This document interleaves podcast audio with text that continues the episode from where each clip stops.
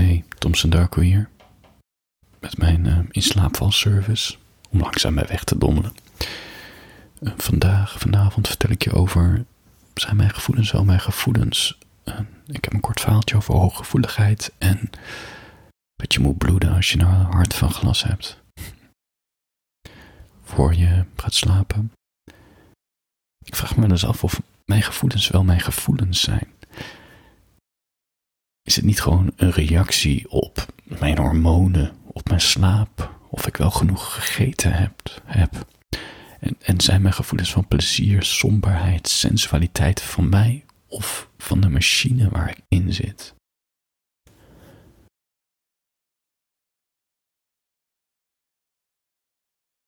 Ik heb bijvoorbeeld als ik in de trein ga zitten,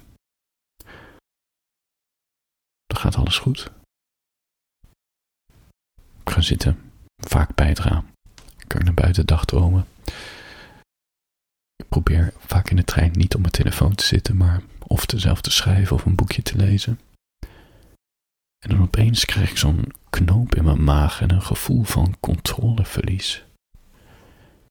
En dan gaan opeens allemaal processen aan in mijn hoofd tot het lijkt alsof er een module wordt gestart met Thompson, je hebt hier heel veel paniekaanvallen gehad in de trein.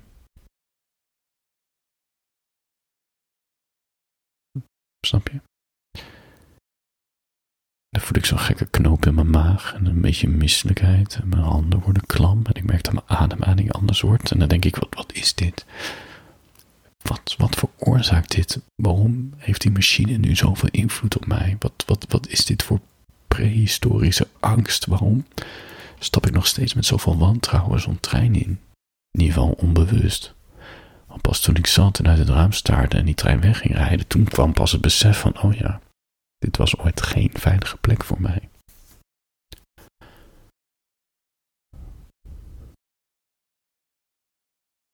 Ik ben wel eens een keer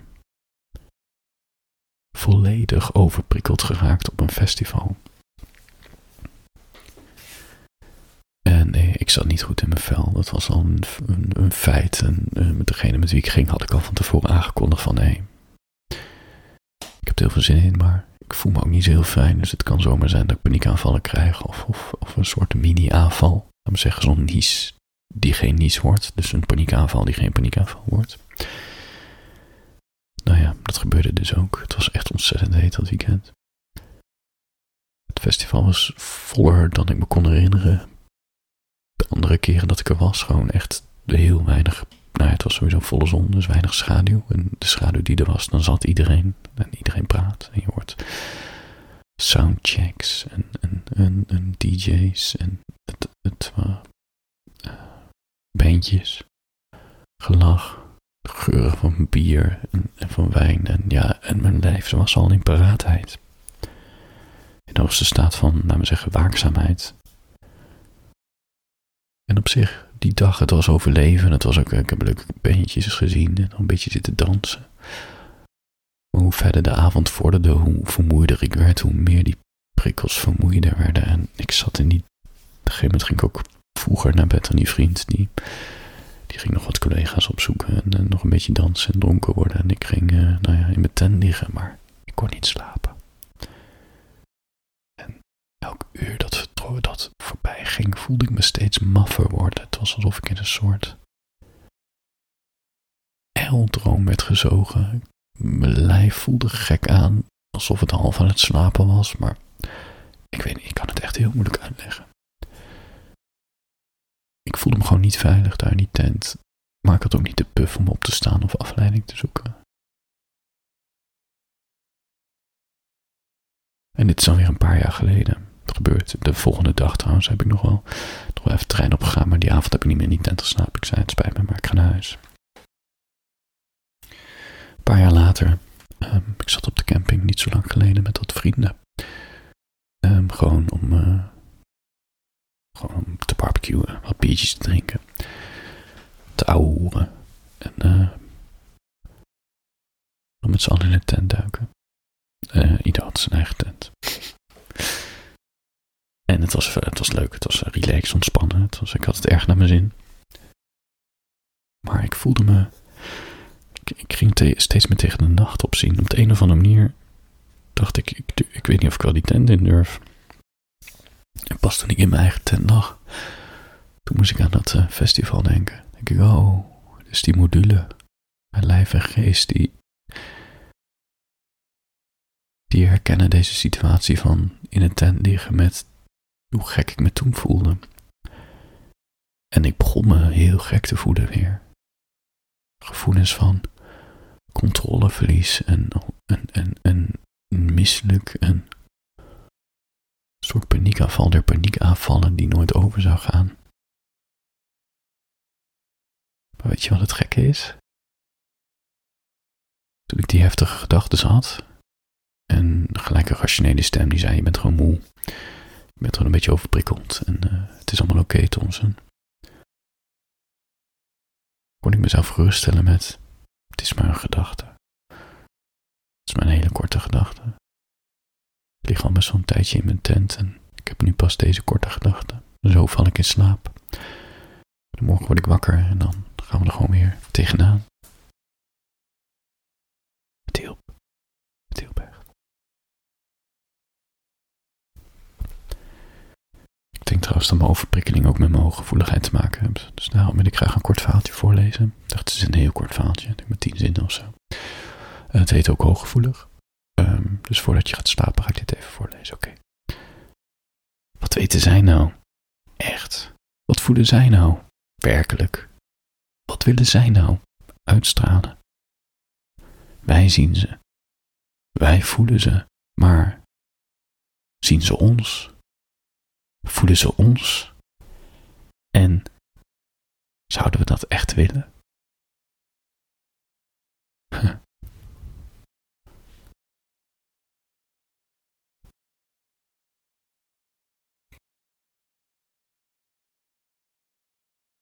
hooggevoeligheid heeft toch ook wel een beetje. Het is, is een blessing en een curse, laat me zeggen. Het is ook dat je op een fijne manier onzichtbaar kan maken, omdat ook heel veel mensen het niet zijn. En daarom, ja, die zitten een beetje in hun eigen bubbel. Heel veel energie uit te stralen. Dan kan je ze toch een bespieden of zo. Ja, ik weet niet. Een beetje aanschouwen. Het is ook weer iets van, ja, wat anderen niet zo snel merken, maar jij wel. Het is ook, het is ook wel veilig, denk ik, of zo. Soort, ik voel me een soort, soms een soort spion tussen mensen. Over hooggevoelige mensen gesproken voordat je, voor je gaat slapen. Uh, wil ik je nog uh, wat vertellen over mijn favoriete schilder. Die heet uh, Edvard Munch en die komt uit Noorwegen. Hij, 19e eeuwse schilder, eind 19e eeuw volgens mij gestorven tijdens de Tweede Wereldoorlog. Gewoon een natuurlijke oorzaak. En uh, hij was een hele gevoelige man. En daarom denk ik ook dat ik me heel veel raakvlakken voel met deze man. En hij uitte zijn gevoeligheid in zijn uh, schilderwerk. En dat is, laten we zeggen, hoe heftig die ook voelde. En hij heeft ook periodes gehad waar hij al kort eh, onder andere is opgenomen geweest. In een gesloten kliniek. Omdat hij een beetje gek werd in zijn hoofd. Hij bleef schilderen. Dat is mooi. Zoals ik altijd blijf schrijven. Het is een soort haven waar je altijd op terug kan komen. Hij zat in Parijs, dat was uh, als jongeman, dat was al heel lang zijn droom. En dat in Parijs, dan zaten andere schilders en dan kon je, ja, dan kon je bij iemand in de leer gaan. En uh, nou ja, dat was ook de plek waar Van Gogh onder andere was geweest en andere grote schilders. En het was elke keer uitgesteld. Hij kreeg dan wel een beurs om daarheen te gaan, maar de gezondheid was heel broos. Dus elke keer weer kon hij niet gaan omdat hij weer een longontsteking had of gewoon wekenlang op bed lag. En eindelijk mocht hij, weet je, stonden alle op groen en kon hij naar Parijs toe. En in Parijs, toen hij daar een tijdje was, hoorde hij dat zijn vader was overleden. En niet alleen dat, want je moet je voorstellen, de telefoon was er niet uitgevonden. En uh, de briefpost deed er vrij lang over.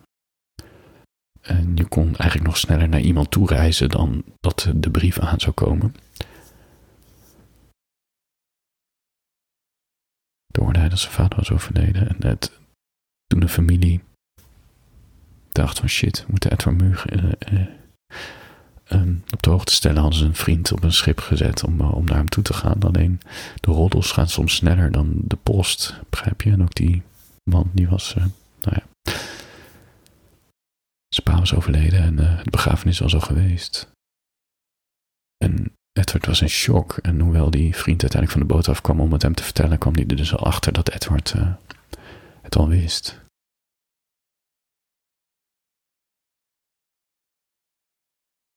En het gekke is, Muug heeft een hele ingewikkelde relatie met zijn vader gehad. En hij reageerde ook best wel kil op het nieuws. Terwijl het geen kille man was, want hij had echt een hart van glas. Het was een hele gevoelige persoon, die Muug. Hij was snel overprikkeld, snel beledigd. Had echt jarenlang nodig om elke keer over een, ex, over een geliefde heen te komen. En hij had ook constant het gevoel, zo'n dreigend gevoel, dat zijn zenuwen het gingen begeven. Dat hij gewoon gek werd. En dit is een gek familietrekje, want zijn vader had het ook. Die was ook als deel nerveus om te reizen. En nerveus om heel lang te lang bij dezelfde mensen te zijn. En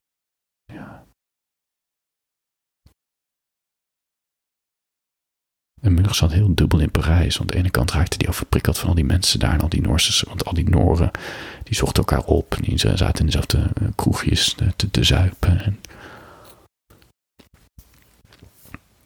En tegelijkertijd zocht hij, had hij ook die gezelligheid nodig. Dus heel dubbel. Maar het moment dat hij hoorde daar in Parijs dat zijn vader dood was, dat sloeg hem echt flink uit de lood. Hij raakte gelijk totaal overprikkeld. En hij kon gewoon al het gelach van die medekunstenaars niet meer aanhoren. Het kwelde zijn geest. En al die Noren met een gelach en een stoere praatjes en een gefeest. Het was, het was gewoon too much voor hem. Dus hij besloot om tijdelijk Montmartre, Montmartre, die, die schilderswijk waar ze zaten, te verlaten. En hij ging in een buitenwijk in Parijs zitten, in, in, in Saint-Claude. Uh, Cloud, ik, ik, weet niet of mijn, mijn Frans is ook niet meer wat het geweest is. en hij isoleerde zich daar en ook geen enkele Noorse vriend zocht hem daarop. Wat ook heel tragisch is of zo. Hij koos daarvoor die eenzame rust waar hij vol verdriet kon nadenken over zijn vader. En hij besefte ook, ze hadden geen goede relatie. Zijn pa was weinig thuis, want uh, die was arts. Dus er was altijd natuurlijk wel ergens een noodgeval. Hij was ook vrij afstandelijk. En sinds de dood van Ma um, kreeg die vader ook nog een obsessie voor God en het geloof. En hij vond het helemaal niks dat Munch voor het kunstenaarsleven koos al vrij, op vrij jonge leeftijd. En hij schaamde zich ook voor Munch's schilderijen, want um, vooral in de beginjaren van Mug was, was hij een onbegrepen artiest. Dus, dus, dus zijn werk werd wel getentoonsteld en ik kreeg dan vrij negatieve recensies en, en mensen begrepen het niet. En ja, daar hadden mensen het over en dat gepraat, dat tastte natuurlijk de familienaam aan. Maar bij, deze plotselinge dood van die pa was het niet de haat die Edward voelde, die, die hem overspoelde. Integendeel. Hij kon eigenlijk nu pas inzien wat voor zachtaardige man zijn vader werkelijk was geweest. En ook hoe ingewikkeld hun relatie kon zijn. Alsof de dood hem opeens, ja, alsof even die haat en al die ruzies weggingen. En dat hij opeens kon zien wat voor mens zijn vader echt was. Gewoon ook nerveus, kwetsbaar. Deed ook zijn best om houvast in de wereld te vinden. Had ook zijn ma verloren. Of in ieder zijn vrouw verloren natuurlijk. Een gezin te onderhouden ging gewoon gebukt, die vader, onder een hoop lasten. En dat uitte die zich op een hele rare manier, maar het was alsof Mug zijn, ja, de ware kwetsbaarheid zag. Hij schreef in die tijd um, dit op uh, over die dood in St. Cloud. Hij zei: Wat zou ik er niet voor geven om nog één keer mijn armen om zijn hoofd te slaan en te zeggen hoeveel ik van hem hield? Altijd maar die gêne, het is niet zozeer al het verdriet dat ik hem heb gedaan. Het gaat meer om de kleine dingen.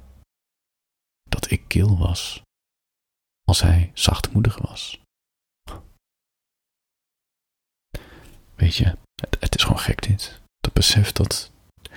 Ik vind dat hij trouwens nu weer heel lief over zijn vader praat. Terwijl die relatie natuurlijk wel echt vertroebeld was. Bedoel, er was ook wel alle reden voor om, uh, om met zoveel gemixte gevoelens naar zijn vader te kijken. Maar door de dood van de vader kon Mug ook nu zijn pa en zijn volledigheid zien of zo. Dat die pa ook maar alles met wat hij in zich had, ook maar gewoon deed wat hem het beste leek.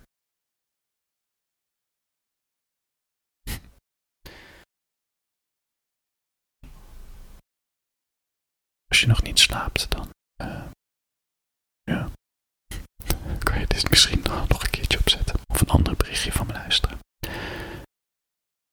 Of het wordt gewoon nu tijd om dit af te sluiten en je ogen dicht te doen. Ik ben er morgenavond weer voor je. Handjes boven de dekens. Um, als je zelf graag welrustig gewenst eh, wil worden door mij, stuur me even een appje of mail me. Check die show notes. Zal ik dat een volgende keer doen. Welterusten.